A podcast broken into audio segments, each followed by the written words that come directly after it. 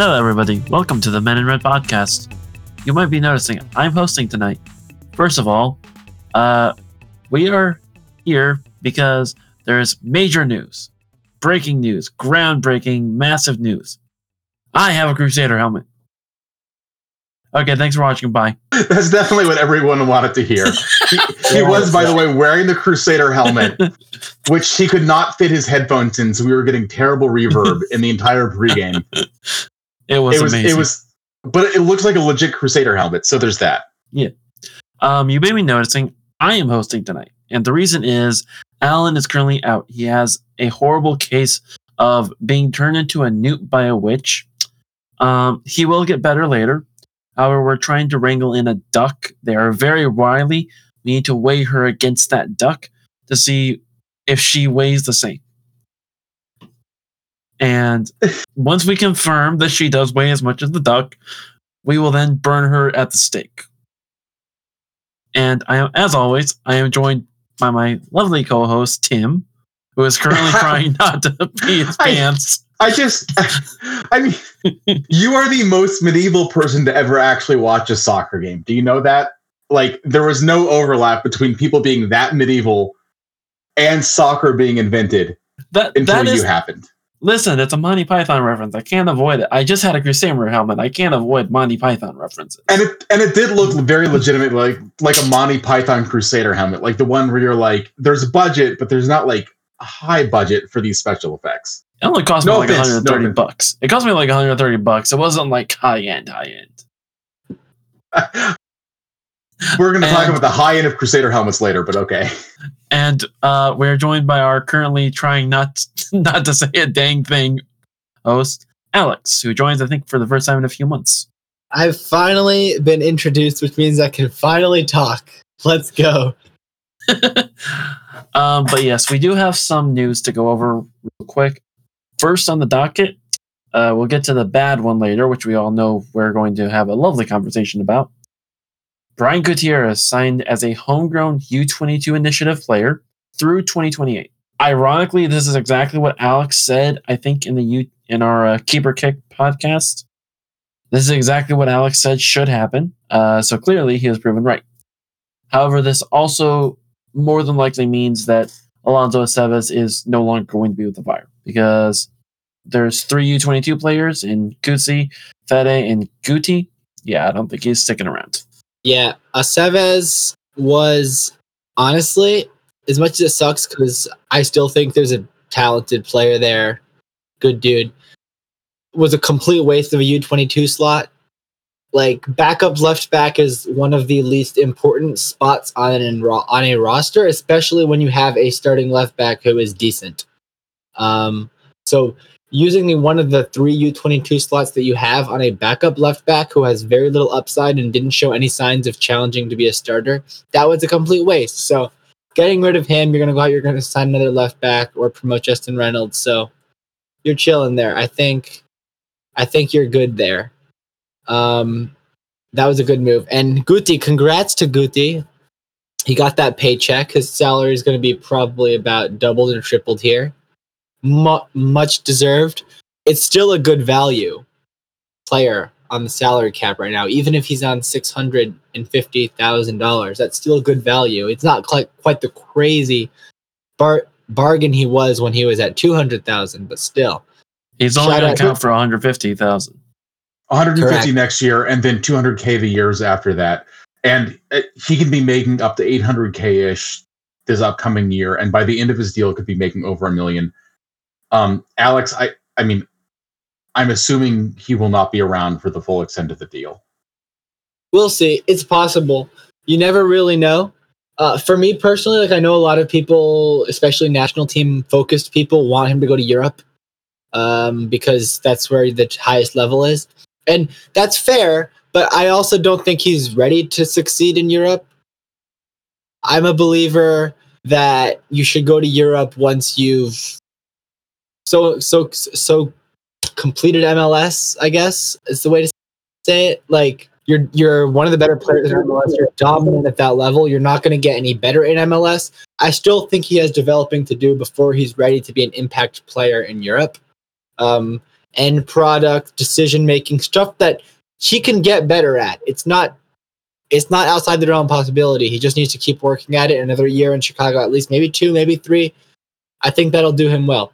And then maybe you see him make a move like Georgi Mihailovic did going to the Netherlands. Obviously, that one didn't work out for other reasons, but that kind of a move when you're 23, 24 to a team like that, and that's something I could see more likely for Guti. Um, but no, I think this is a good good move for him um, to get that five year extension. And yeah, and it gives him time and permission to sort of develop to that next level. Like there's, like you mentioned, there's rough edges to his game still. The the finishing, especially, is something that like whenever you see a guy that has five times as many assists as they do goals, there's an obvious opportunity for improvement. Um, when he got close to goal, you know, there were some things that it was clear that he he wasn't quite able or confident to do yet to the point that he was almost like waiting there were a couple times that he was in the box and it's almost like delaying like trying to dribble with the ball trying to like waste time to wait for someone to come into the box with him rather than finishing himself and you know the, obvious thing is like dude you're you're in the box you're alone like it's it's you and the keeper like there's an opportunity here Right. Moving on from Guti to another homegrown player who is no longer a homegrown player. Alex Monis is leaving the Fire. In his tenure with the Fire, he played all of a grand total of four games and 119 minutes across all competitions. and As multiple mu- years Yeah. and only a few minutes with the first team which which sort of sucks like he, he's a Yeah. player that i don't know how you feel about this alex i i, I feel like he was kind of caught between a rock and a hard place where he wasn't mls ready mls next pro was not necessarily the best place for him but especially with mls next pro existing like there wasn't really a good place to send him to to have his best minutes until he was sent out on loan and i think that was kind of like the siren song on this Yeah. I what I'm curious about is I don't really know what his situation was when he first signed, but in hindsight it's really easy to say with his profile of player and how things worked out. He's the kind of guy who probably would have been a lot more successful if he had gone to play college soccer. Like I think he would have gone to college soccer and been one of the better players in the country at that level and maybe coming into MLS, MLS Next Pro age 22 with a different set of expectations in like two years, maybe a year, whatever. So it's easy to say that because it's hindsight. Hindsight's twenty twenty. But I'm really sad it didn't work out for him. I mean, how many MLS minutes does he have? He has like But he 25. has, 119 i think that no, he has a grand total of 29 minutes. oh 29 and 29 had 14 MLS this season i so think what I will say, yeah what I will say is one goal every 29 minutes in MLS is probably the highest goals per minute ratio in Chicago Fire history. So at least there's that. There- that's three goals for 90 that's you you can't really fight with that That's three goals No, you per can't. That's insane. Um and by the way uh, the best fire striker this season was about 0.37 per 90 as a as a That was Kacper reference. Przybyłko, by the way. it was Yeah. yeah Um, I also feel like it's worth mentioning from. So, for those that don't know, Monis was signed with five other players during the COVID lockdown. When COVID started, it was him, Casas, Alan Rodriguez, Guti, and Brady. I will 100% be shocked if Casas and Rodriguez are still with the club next year. Well, Alan, Right. Alan's no, Alan's done. Yeah. Casas, I want to say there's a chance that he comes back. Probably not, though. The only reason I say there's a chance is because there are no players in the academy who are obvious players to come in as a homegrown. And I truly believe that if you go out and sign someone to be a homegrown, to fill up that roster spot and the supplemental slots on the roster, if you go out and sign someone, it's making the same mistake again and it's forcing it too much. Because if you force it, then suddenly let's I'm just gonna use a player as an example. Dylan Borso is probably the best up and coming player in the 06 class for the Fire Academy. He just broke through with Fire 2. And he's probably a candidate to be a homegrown player. This is just hypothetical, by the way. If you sign Borso to a pro contract right now, and it doesn't work out for him, like he's another Monis or Casas or Alan Rodriguez for whatever reason, if it doesn't work out, then he's kind of screwed. But right now, he's committed to Wake Forest, a strong soccer program. He can go there and play three years and then sign a homegrown deal. That's probably a lower risk situation. So I don't want them to force it. I don't want them to force signing a homegrown to replace Monis Rodriguez and maybe Casas because that would be a mistake for the player and it wouldn't benefit the first team at all either. So uh, that's what I'm worried about because they haven't signed a homegrown player since 2021. Oh, no, they signed last year, but that's one player. That's one. So, yeah. And right now, uh, because the way the roster works, the last two spots have to be homegrown. I will say that's more than likely going to be um, Justin Reynolds and probably Sergio Oregel. I want to say in the last two slots because mm-hmm. that's I think that's what it is this year. There, but, yeah, but MLS roster rules are insanely complicated because there's yeah. 30 spots, but there's really 20, and then there's kind of 10, and then the 10 are kind of three different categories of slots, and it just becomes absolutely insane. Um, but speaking of signing mm-hmm. players and who gets to make the signings, we we skipped over one thing, Tim. We we skipped over Brady's U.S. men's national you call up. Uh, Austin, I was thinking we could go back to that later, but okay. Well, regardless, um, but yes, we are talking about Heitz now, the greatest uh, sporting director in Fire history. Just, just I, I he's set to be the longest. He's, I believe, he actually may already be the longest tenured person in Fire history to have the title sporting director. Uh, uh, that think, didn't occur to me until just now. I think. Well, Wiltz was GM, wasn't he? Exactly. Will so, like GM. in terms of the actual title, I haven't there only been there. like three people to actually be sporting director? Yeah, I mean, I'm not saying it's a long list. I'm just saying he's been there longest. Wilt was GM for significantly longer. I, I, think that Heitz is the longest tenured person to have that job title, and he was extended uh, one more year, which I think is the thing that we've been not saying, even though I, am pretty sure all of our listeners are aware of that. Um, if they're here, uh, if they've been alive or on anything associated with fire, Twitter, social media, or anything else. There was a video from the fire um, where owner Joe Mansueto was discussing the decision. That was about six and a half minutes long, where he kind of like walked through the thought process, which, you know, to be honest, he did not have to be in the front line like that, which I think that we do have to give him credit for. Mm-hmm.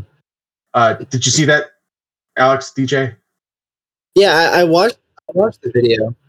I liked it. I liked it from Joe. I'm glad he did it. Um, but my honest reaction to it is it's kind of reaffirming what I already thought about the whole situation. I think that with the fire organization, everything right now is moving in the right direction. And by that, I mean from top to bottom, from infrastructure to personnel to front office, um, ticket sales, PR, everything. I think every every single thing, every single thing is moving in the right direction, except for one thing. You know, the actual play on the field. Can, can we stop and like just like a, like list out some of the things really quick about like in terms of moving the right direction? So you said infrastructure. Right. So they have the training facility, which is being built right now. You have the you have the games where they've been honestly doing a lot better with the game day experience um, over the last two years. I would say they've invested in it significantly, and I mean, this is sort of like a, a weird, you know, weird way to brag about this, but it, largely because of the game against Miami, where obviously there were expectations that Lionel Messi would be in attendance. 2023 was the highest had the highest average attendance of any se- of any season in fire history. So you have the best attended season in fire history, which does say something about ticket sales. Obviously, there were some games where the number of people that were actually there was significantly lower and was disappointing because we're dealing with single digits still. But being able to do that is still not nothing. and and being able to maximize the revenue and maximize really, I think the experience that one that Miami game I think was something. But here's here's here's what I was getting to though, right? All of that is great. All of that is fantastic, and I think it reflects really really well in Joe Mansueto. Other stuff he mentioned in the video, Lugano is succeeding. They're playing in the Europa League. That's awesome. The Chicago Fire second team, Fire Two, is improving. It's it's a sustainable environment for the young players and the academy players, stuff like that. That's fantastic. That's great. Um, It's also I don't it's the first time in fire history that there's been uh, like an actual like full reserve team like that, right? Like the, the well, fire were no, one of the teams. but kinda. well, Um, well, kind of right. Like like there was never a USL team the way that other teams Yeah. had one. But what I'm saying is Heitz' job as the technical director or sporting director should be to for the team to win on the field. And the team is not doing anything on the field. Like all that progress is great. That's fantastic. But and that I think that all reflects great on the owner, Mansueto. But the team has missed the playoffs all four seasons with Heitz in his position. And they've just barely shown any progress on the field in that time. It's been extremely minimal. And if you're going to say, well, this time it came down to the final day and last year it didn't, yeah, because there were nine teams in the playoffs. And the Fire And it came down to the play- final day in 2020, right? Like so that's the other It thing. did. We had an expanded field in 2020 and an expanded field in a different way, admittedly not COVID related, in 2023. And those were the two times the fire made it to decision day still in the mix. I feel like it has to be also mentioned with Heitz. It is very hard. We said this before. It's very hard in this league to fail so often. Heitz is very much good at finding ways to fail. It is becoming clearer and clearer. Of the worst seasons of Fire history, the worst season of Fire history, mathematically, is probably 2015 or 2016. 2021 is right there with them. It was just such a bad season. 2021 had the worst goal differential in fire history. Yeah. Um, We improved in 2022. We got a guy on paper that should have been great. Great guy that should have been like easily one of the seven be most rated for MLS head coach, and it failed. Because the guys he was given was Jhon Espinoza at right wing and left wing, Jonathan Bornstein at left wing, like that type of stuff. You there is there is definitely a path for Heitz that I think there you can make that argument. But I, I I don't get I don't get this. I don't get why what what the thought process for Mansueto is right now. He can say what he wants, he can talk like that, but after a certain point it kind of comes down to if you're looking at what's on the field, it's not good. It's not going well, it's not getting better. There are certain elements that are getting better, like Navarro is starting to get better, but your big signings are not getting better. Your big signings are just not doing the job they need to. well, And and I think that's part of it. So I think part of the conversation has to be the team. Heitz had to sign 17 players in the 2020 offseason before the I mean before the team started playing the 2020 season and he was hired in December. Yeah. COVID happened in 2020. It was a weird year. I don't think anyone knew what the heck was happening. Like have a te- like you have a team that basically didn't get a preseason together and then they can't practice together for months. Like that does weird things to your head.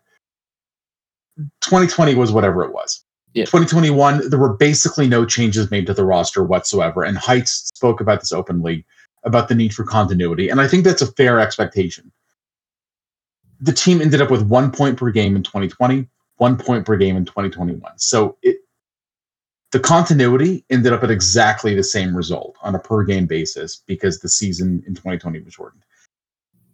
2022, you made a, a 11 signings, which to be fair is around the average number of offseason signings for an MLS team. But bringing in one of the biggest names in MLS that were brought in that year, I mean, it was Lorenzo Insigne in Toronto and Xherdan Shaqiri in Chicago. Like those were the two biggest names brought into MLS that year. The team ended up with six points more than they had the year prior, 39 points on the season, still below 10th place in the league out of the playoffs. We even had, and to bring up our uh, previous episode, we were having this discussion on the players, like the best players of the Heitz era. Let me find the thing real quick. And of the best players, three of them are DBs or are homegrowns. Arguably the best designated player signing he's had is Robert Berić. Which is a funny thing to think about. And For one actually, season. For one season. for one season, but he had one season. He was he was in the Golden Boot race. Yeah. There's I there He wasn't an. All Star game. Right? Right. He was second. He was, tied second in the Golden Boot race. He, he he was second. Like he was in the he was in the race. Like he was in it to the to the end. Um and there wasn't an all-star game that year because of how weird of a year it was.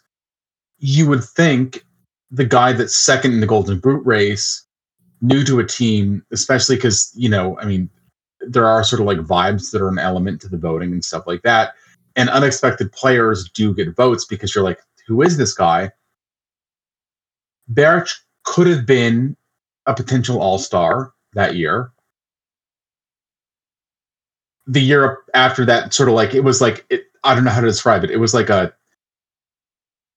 like the pumpkin becoming like the carriage becoming a pumpkin kind of moment again, where he just couldn't score the year after that. The- The team failed as Well, he couldn't. He couldn't like score along with without. Georgie. It was a weird thing. yeah. When- Um I, I have to say it like this: when the Fire needed him most, he vanished. Mhm.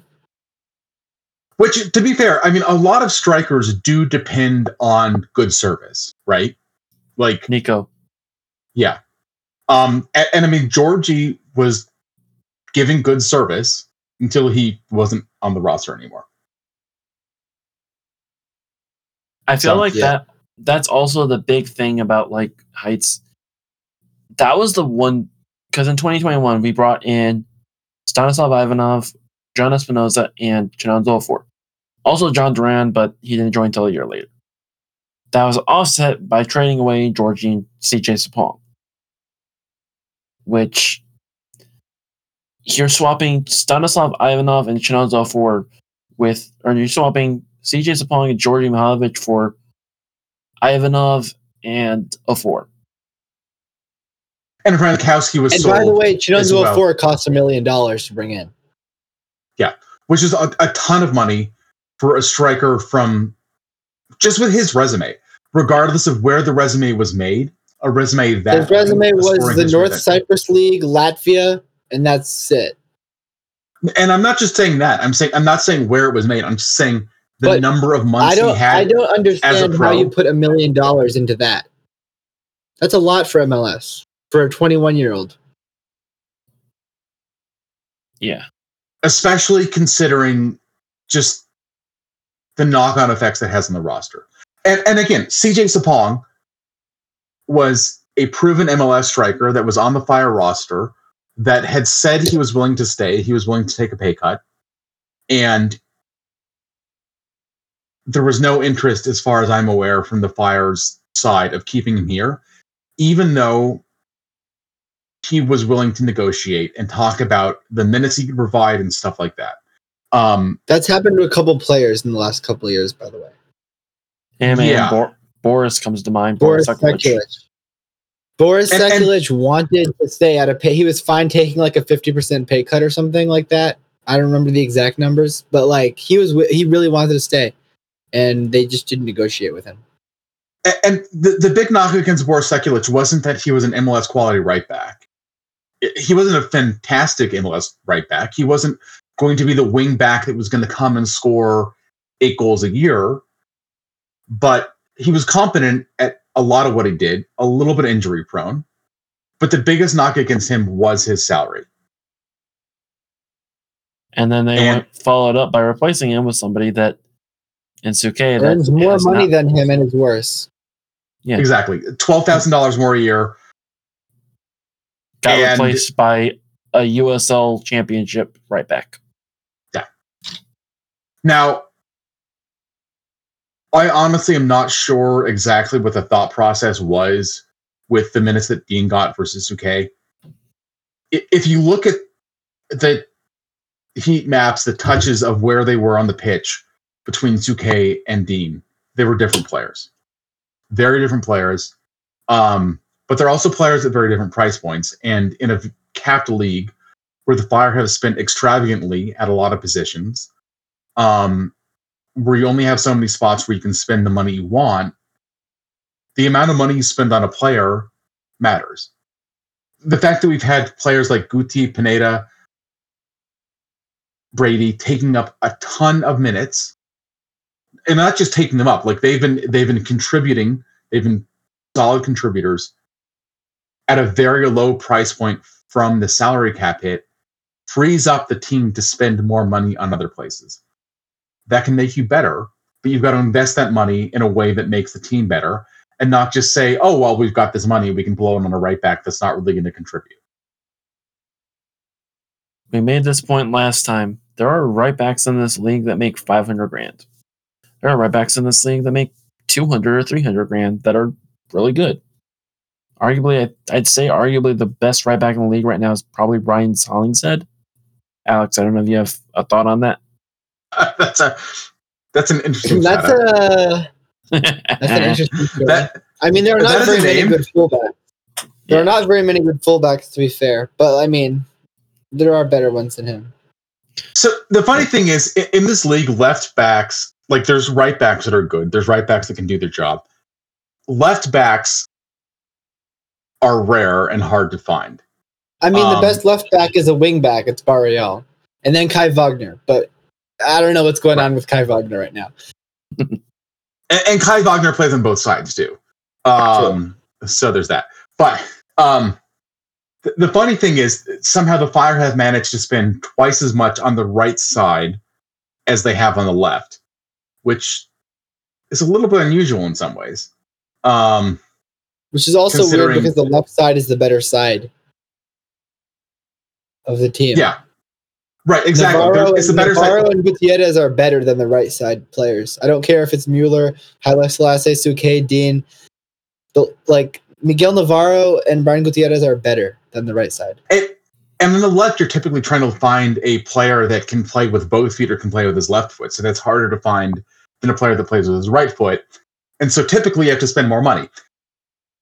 People knock Navarro a lot, but for 300K for the amount of production that he's provided, I mean, he's solid. The problem with the, the knock on Miguel Navarro Navarro has is a always fine been, MLS left back. He's perfectly fine. That's not the problem.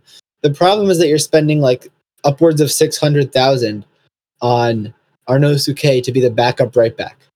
almost 700 almost 700k on, on being the backup right back and the other problem i mean just not this is really the thing that matters but the thing with navarro isn't the play the problem is the times that he just decides that there's it's like a, Occasionally. he just yeah he he enters some kind of beast mode or like his like brain leaves his head and he decides to take some of these stupidest yellows you've seen a professional player take in your life He goes And- into Libertad into a Copa Libertadores mode. Oh, 100%. That is the best way to call it. Like, yeah, and it is 100% Copa Libertadores mode. I don't know anyone, if if you're looking for a way to kill some time and have fun seeing a phenomenal game of soccer, uh, watch the Copa Libertadores final that happened last week uh, from when we're recording this. It is amazing. Former It is- Chicago I mean- Fire target John Kennedy, whose move to the Fire fell through for non-soccer reasons, which we will not go into today.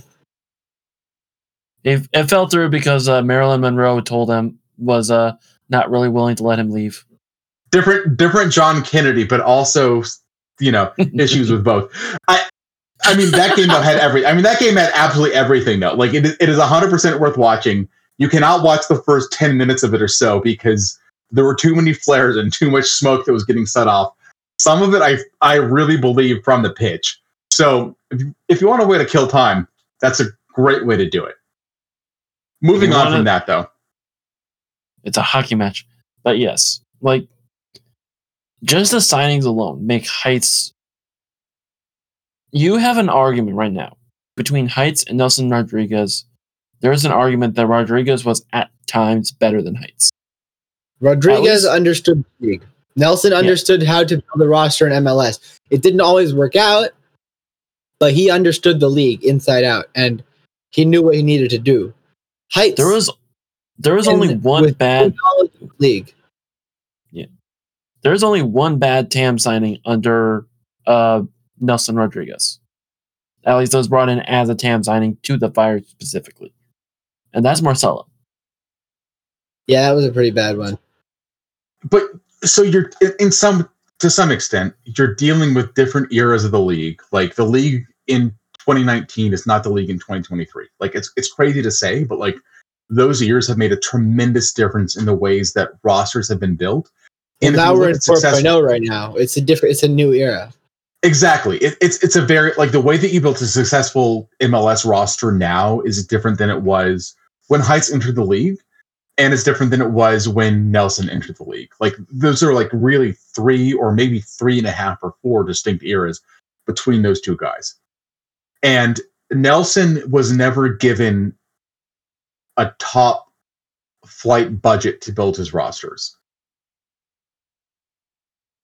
Yeah, no. you know, Heitz has been given basically as much money as he wants to spend. I- I don't think that he's really had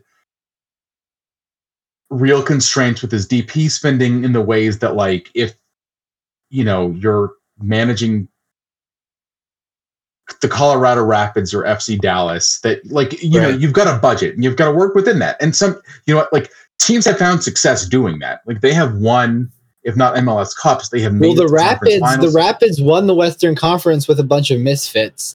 in Dallas 2021. never And won we're not talking anything. ancient- They won a supporters shield building a team around academy players.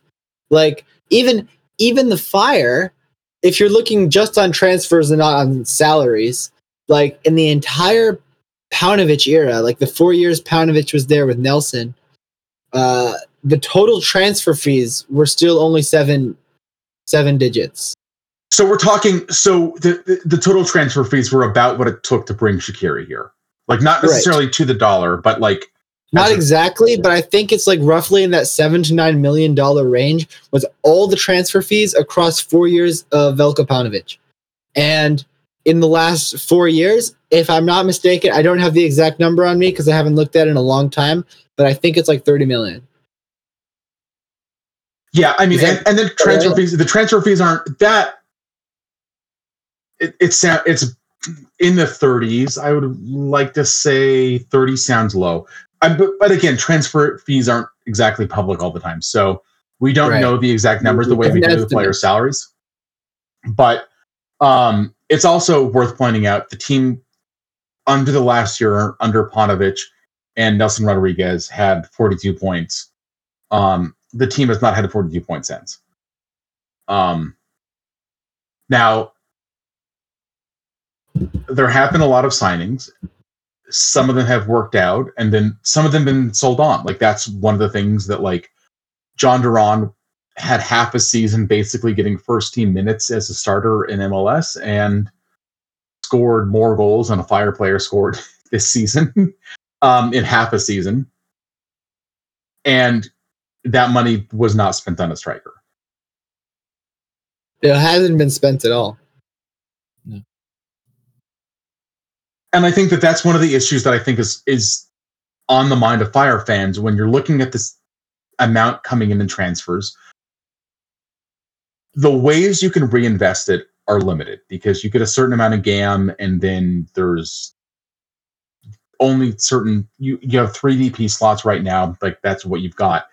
But I think it is fair to say, like when you spend when you get paid something in the range of 20 million dollars 25 million depending on how you count and like how you you know whether or not you count like the chickens as having roosted in terms of like performance bonuses and stuff like that um for a striker and then you don't reinvest that in a team that has been like starved for goals. Like they have been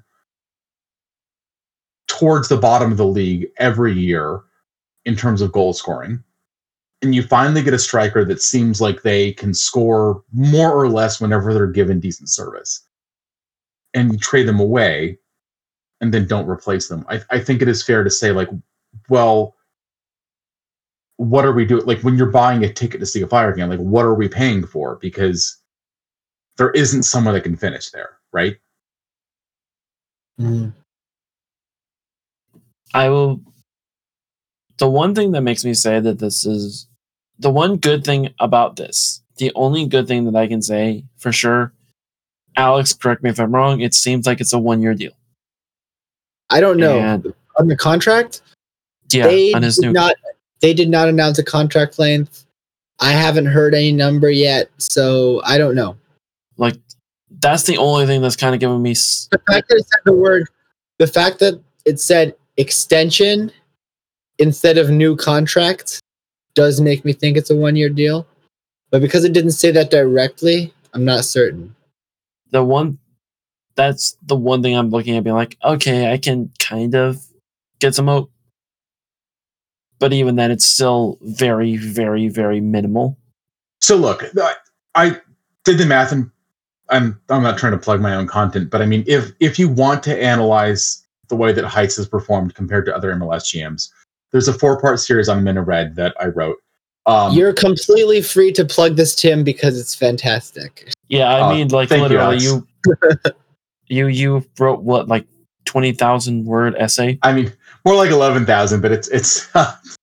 but uh, there are also pictures. Uh, there's there's pictures of players, but there's also charts and graphs and stuff like that that took a long time to put together. Um, Heitz is the longest tenured MLS GM that has not made the playoffs, and so that's a factor. But at the same time, the team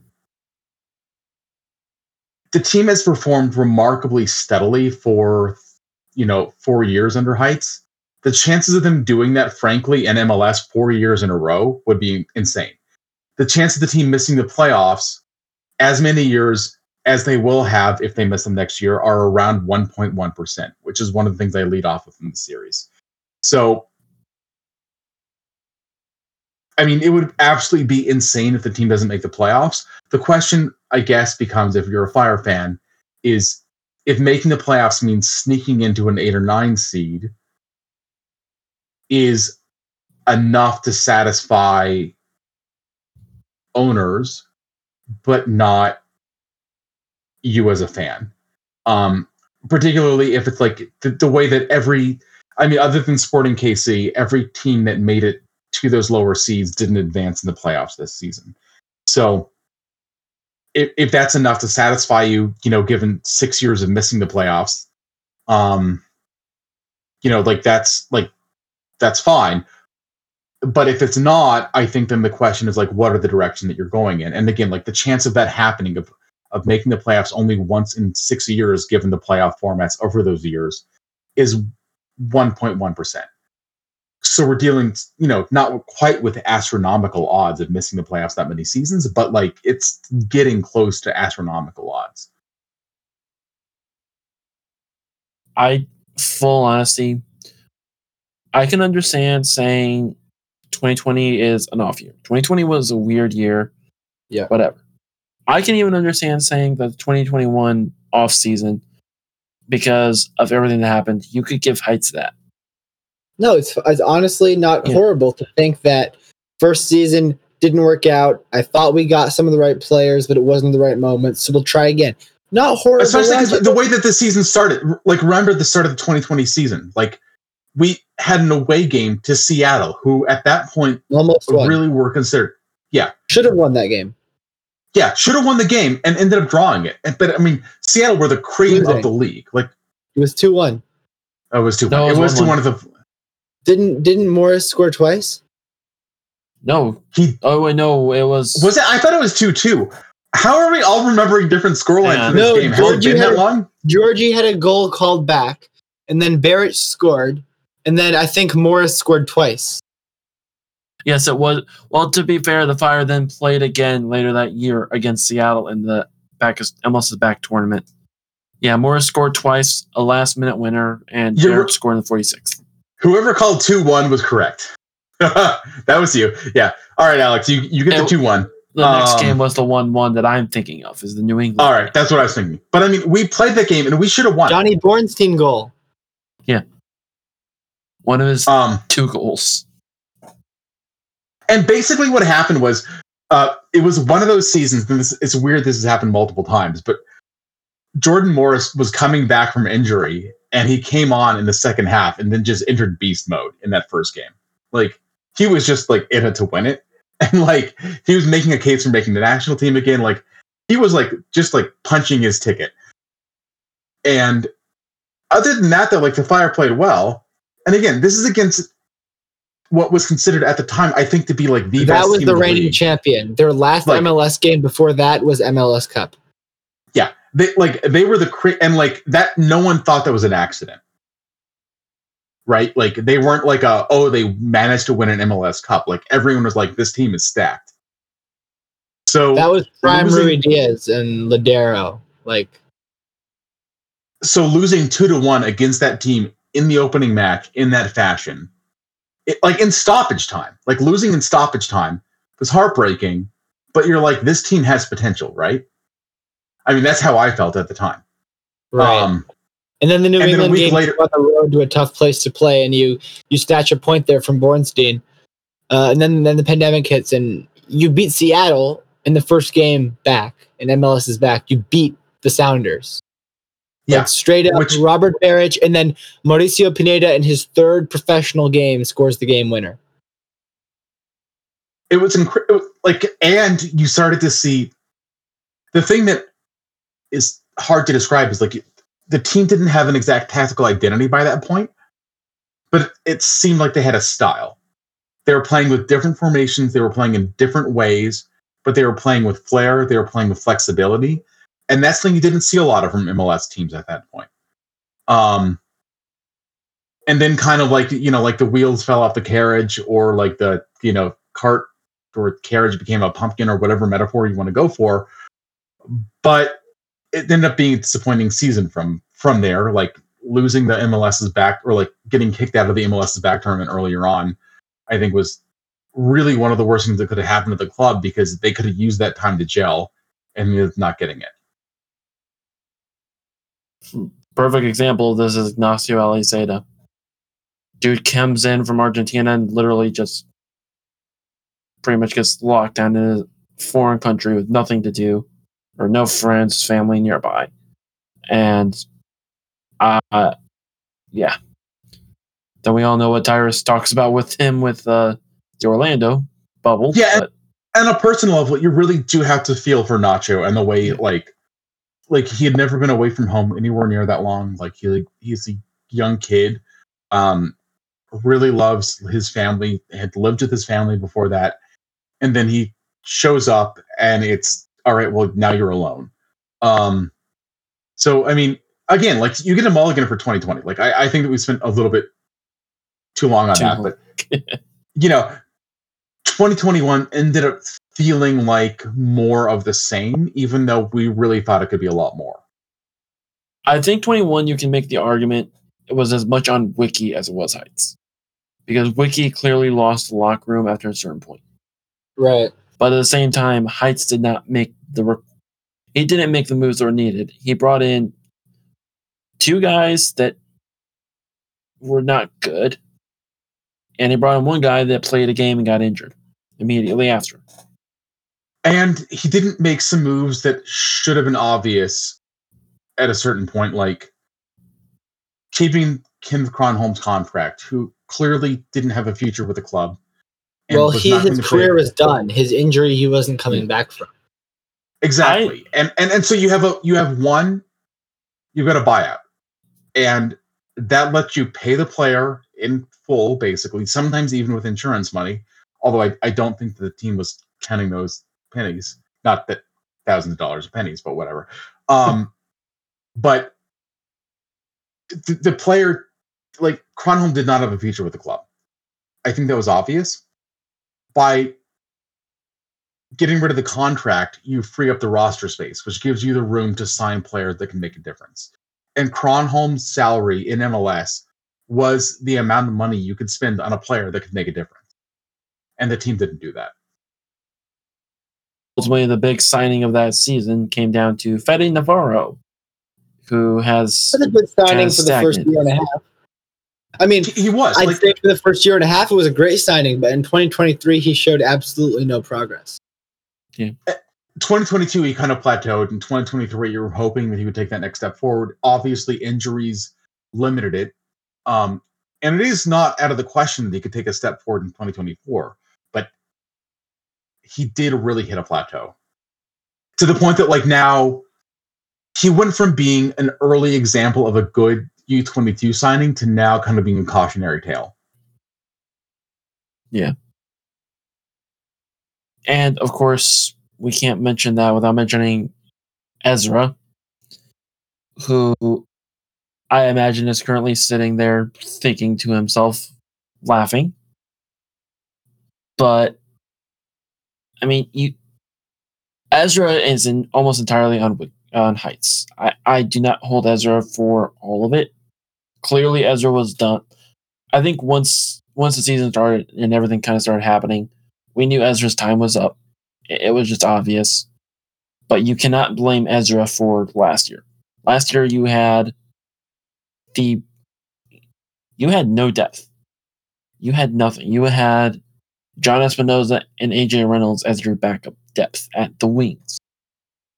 I mean, you had you had Johnny Bornstein coming in on the wing before the team signed Mueller, and Mueller's an example of one of those Heitz signings where it is not necessarily the player is bad or wrong for the position. It's just the way the signing adds up mathematically ends up being bad for the cap management.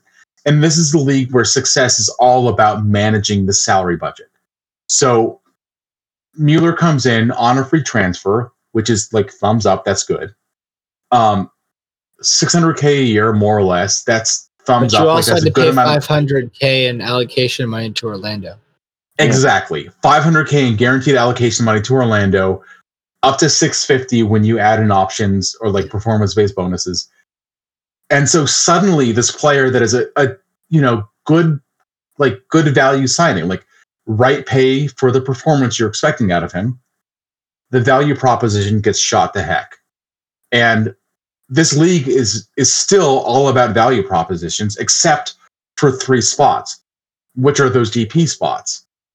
Um, where you can spend whatever the heck you want. You can bring in Lionel Messi, or you can bring in Robert Berić, and it's the same roster spot. And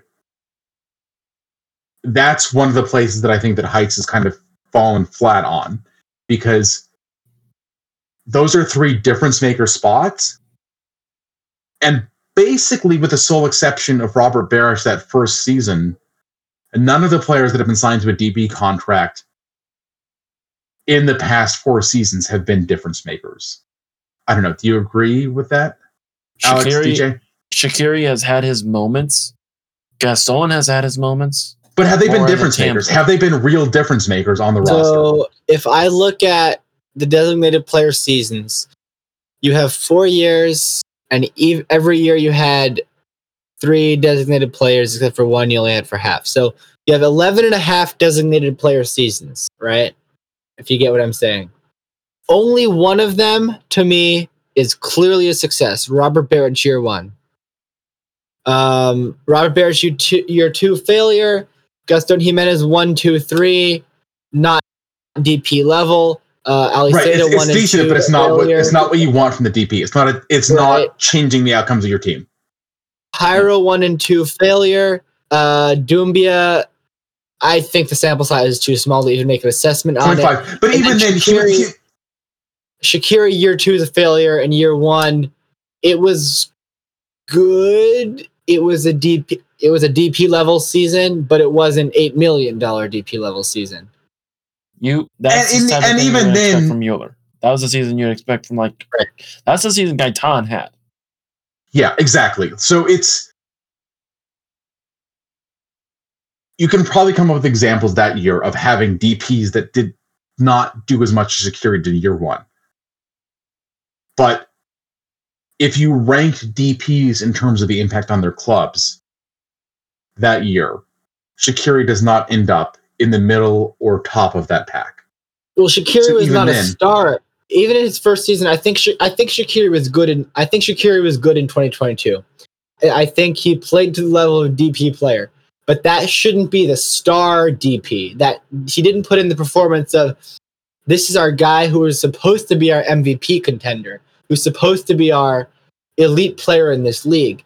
It was a DP level, yes, but a middling DP, not a top DP, which is what they were expecting from him and what he should be giving based on that salary. And, and the funny, the, the thing that I think is most unfair to Shaqiri, given all of this, is when you look, if you randomize the years, if I took like Shaqiri's performance every season in terms of like appearances, in terms of games played, minutes played, goals, assists, up until this past season, if I randomize them, I don't think that most people could really tell the difference from what he was doing at Stoke City, Liverpool, and Chicago. Or, I mean, Lily only half season. Like, he had never had double digit goals. I mean, in his professional career, including his time at Basel, which the Swiss league is not a bad quality, but I mean, I think it's fair to say MLS top to bottom is a better quality league than the Swiss league now. Like, I, I don't think that's controversial. Didn't have double digit goals there. So, didn't have double digit assists any of those places. So, to expect that from him at MLS, it, ju- it just didn't feel like a realistic expectation because he'd never done that in in, in, in his life. Yeah. I, th- I, I think I'm gonna be honest. I think we need to move on from Heitz because at this point we're all just circling the drain. It, it's I don't know. The only thing I can think of is Mansueto ran out of options. And it was like, crap, I have to hire him. But even then, I don't know for sure. Yeah. But The, the one And- thing I will say to wrap this up, to put a bow on it, yes, as Alex said, it's likely there's going to be multiple significant openings in this club that are going to get filled in the offseason. The team basically had one working DP for most of 2023. If you think that DPs are supposed to be difference makers, you have to think that difference makers should be worth a win or two apiece. And a win or two apiece for a couple of DPs is the difference between the team being where they were, being a good club. That's why Is it going to happen? Sorry, what? hence why the fire need to go out and sign Tomas Mueller. Yeah. That's yeah. I mean, um, or Lua, or there's a lot of other names that have been like bandied about on on Fire Twitter that I think all all of which should, all, all of which are fair and should be considered. I mean, like legitimately, I think a lot of them are interesting names. Um, but there is some hope when you look at the openings and just nailing some of the signings. And you have to think that like it really it can't get worse than than it's ha- than it has been with a lot of these things. Tim, to that to say, never say never. Um, I, I remember Although- the 20, 2014 to 2015 season. yeah, well, there have definitely been dark times with this club.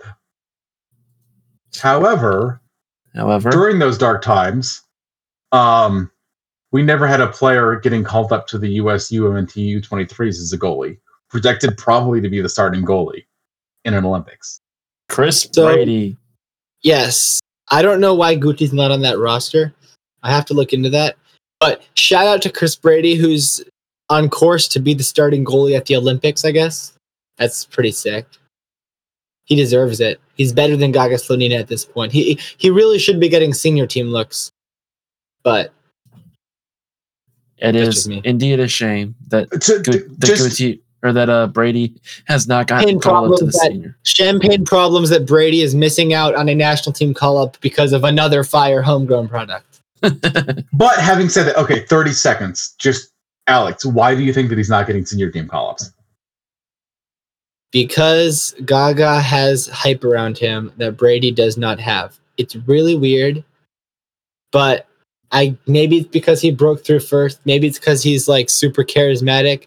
For some reason, Gaga is just getting all the hype, and Brady is super underrated. I could not agree with that more. What are Um, the odds? By the way, Brady in every like any like actual goaltending statistic that is like under control of the goalie. Brady is Like, better in almost upper- every metric. Not just not just better than Gaga because He's like he's top like three. top MLS. tier in the league. Exactly. Like last season, Uh, it was like Bürki and then him on shot stopping. I yeah, have to like- ask, what are the odds that Brady gets called into January camp? He has he has to be on that He'll get list. called into the combined camp. That's what's going to happen. It's going to be a Yeah. combined U twenty three senior team. Maybe the club won't release him. I don't know, but he'll he'll get called up hundred percent. Excellent. Anyway, He's more than Um, earned it. oh he Bra- Brady. Sh- the fact of the matter is, Brady should be in the top five for MLS goalkeeper of the year. End of story. I know he Mhm. didn't make the playoffs, but no, he, he should have been in that top five. Well, the team was o- only remotely competitive to making a playoff spot because of him. It says a lot. The MVP was either going to him or Guti, and Guti won, but Brady probably should have won as well. Well, our our readers voted for Chris, so Yes, our re- our very very smart, intelligent, always awesome readers.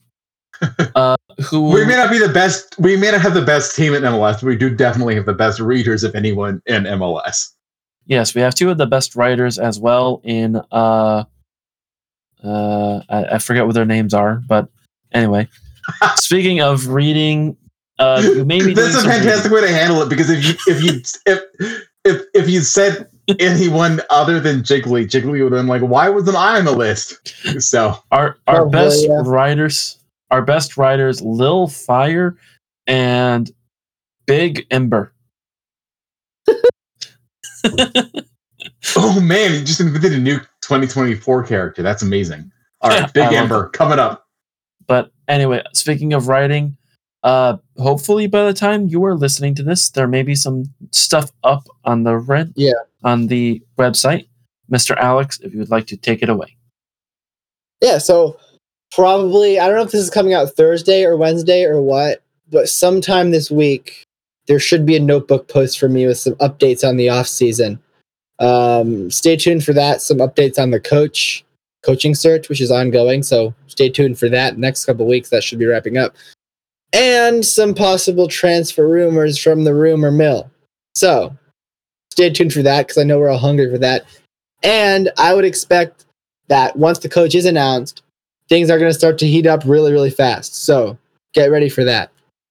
But that's not all we have on the website. Um, of course, we're still going to be putting content out throughout the off season, so keep following that. Keep following our Twitter. Uh, sorry, X.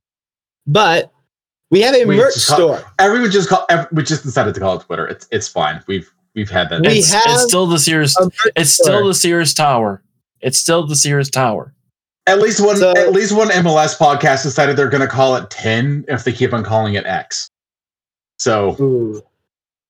But the merch store, my friends, we have scarves that you can pre-order on the merch store, which this is a project we've been working on for a couple of months. So it's very exciting. And you can still purchase it. It's available for I think like 10 more days. Something like that. no, 14 we're, we're we're keeping it open through basically Black Friday, like Black Yeah. Friday and then Thanksgiving weekend. Yeah. Um. So so uh do not miss out because this is a limited edition Men in Red 97 scarf to celebrate the return to red so that we don't have to be called Men in Blue 97 anymore. I I can also confirm they do ship outside of the Chicagoland area. Uh, if you're outside and you want it, that that is something that is good. we're asking $35 uh, we're charging a flat rate of $5 for shipping whether or not you live in the chicagoland area or in a swamp with medieval i don't know what the hell happened to make dj need to buy a medieval helmet but I was wherever at is, Renaissance wherever fair. he is okay well even if you live adjacent to a renaissance fair or in a renaissance fair or wish that you lived in a renaissance fair as is probably the case with dj we're charging $5 for shipping so And All of those things are happening. Most importantly, most importantly, this is available at meninred97.com slash shop. So, question: And if- Does this does this make us a sponsored stream now? Since we're No. doing our own It's stuff. sponsored by by myself. Yeah. Tim, Tim, we've got to get some better sponsors. Tim. Well, we're we're working on that. But in the meantime, um, it's meninred97.com slash shop. And it's also pinned to the Meninred97 Twitter page if you follow us on Twitter. If not, you probably should. Um, 35 bucks. This is the first time that we've actually had merchandise that we're selling. We've given people away stickers and little flyers and stuff like that, which, by the way, did cost us money to give away. Uh, not that I'm like trying to like react or anything, but this is the first time we're asking for money. It's a limited edition thing. We're planning on doing like a scarves as an annual thing. So if you want to come in as like an OG and be like, I got that, you know, the Men in Red 97 2024 scarf, this is your chance. This is the time you get to do that. So, you know, and again, first time we're Don't asking for money. Yeah. Hmm. I, and honestly, like, so they're made by, they're going to be roughneck scarves. We're going for the They're the HD best, knit, which by costs a little bit. Yeah, they are. Like, they're the ones, like, MLS uses them, US soccer uses them. I mean, like, pretty much like all the better scarves you've got come from them. We're going for the HD jacquard knit, which is basically like the highest quality you get with a scarf that can still keep you warm. I'm sorry, DJ, you don't need a scarf that keeps you warm. You live in a swamp and they're probably dying of heat stroke right now. Um, I, I was in the helmet. he was in the helmet. We're yeah. we, we need to get handed a check on you to make sure that you're still like not you know going to get overheated and you know you should hydrate is my point, DJ. But they're, I mean they're really high quality scarves. Um, and if you look on the meninred97.com slash shop site, you can see a picture. I think the pictures on Twitter are better uh because you can see them in more detail. They will be really good, and we're going to ship them right to you. Neat. Straight to your front Huh? door. All right, gentlemen. I and again, that here's the last thing about it. If you're buying one of those scarves, when you're at tailgates, a lot of Men in Red 97 guys are around those tailgates. Will know who you are. Think about that. Come say hi. If you see that- me, that is a s- see me in Bridgeview, say hi. I'm always in Bridgeview. that might be Not a as much as Joe thought. Chats, who I, I think lives in a shack that he built under the press box. But uh after Joe Chats, Alex Debrise is the man's second most in Bridgeview, probably including the residents of Bridgeview. Yeah. there was there true. was a there was a streak in like July slash August for like a month where I was the person who had physically spent the most time there who wasn't a Fire or Red Stars employee. So and probably more than a lot of Fire Red Stars employees and certain players. Wow. I mean, Yeah. I mean, I think that's a shots fired, but hey. Anyway, I think that about wraps it up. We probably should stop this, otherwise Austin's going to find where we live. Um, is there Oh. anything else? Sorry, DJ, we sent him your address. Um, but we sent it as ballistic missile coordinates. Tim, I don't think you know this. Ballistic missiles don't work in Florida. The gators fly up and eat the missiles. Well, my address is 1060 West Addison Street, Chicago, Illinois. So We've all on, heard that joke before. Hang on, uh, where's the address I gave in also, that why are you commercial? why like why are you a Cubs fan trying to send ballistic missiles? It's terrific. like not doesn't saying ballistic any sense. missiles. I'm saying He's if a co- anyone's trying to find me, that's where I am. He's a he's a Okay, cubby. we fair. don't have a, we don't ask logic from the cubbies. Okay. Fair well, they enough. actually know how to announce a head coaching hire. So okay. Well, Congratulations, you'll still suck. Anyway, by the way, Chicago Fire Communications employees, if you're still listening to this, consider that shots fired. I'm wearing a Cubs hat now. By the way, I just put it on. he, he put on a Cubs hat as he was doing that again. It, it, for anyone that cares. in- inside joke that's better than what Tim wanted to show us the other day. Anyway, this has been an interesting podcast. we will see you all later. Uh, I it is, of have no course, idea what that means. from Alex. Thank you. And Tim and myself. I still have no idea what you mean by that, but okay. I'll explain why, Mr. Needle. All right, have a great day, everyone. Bye.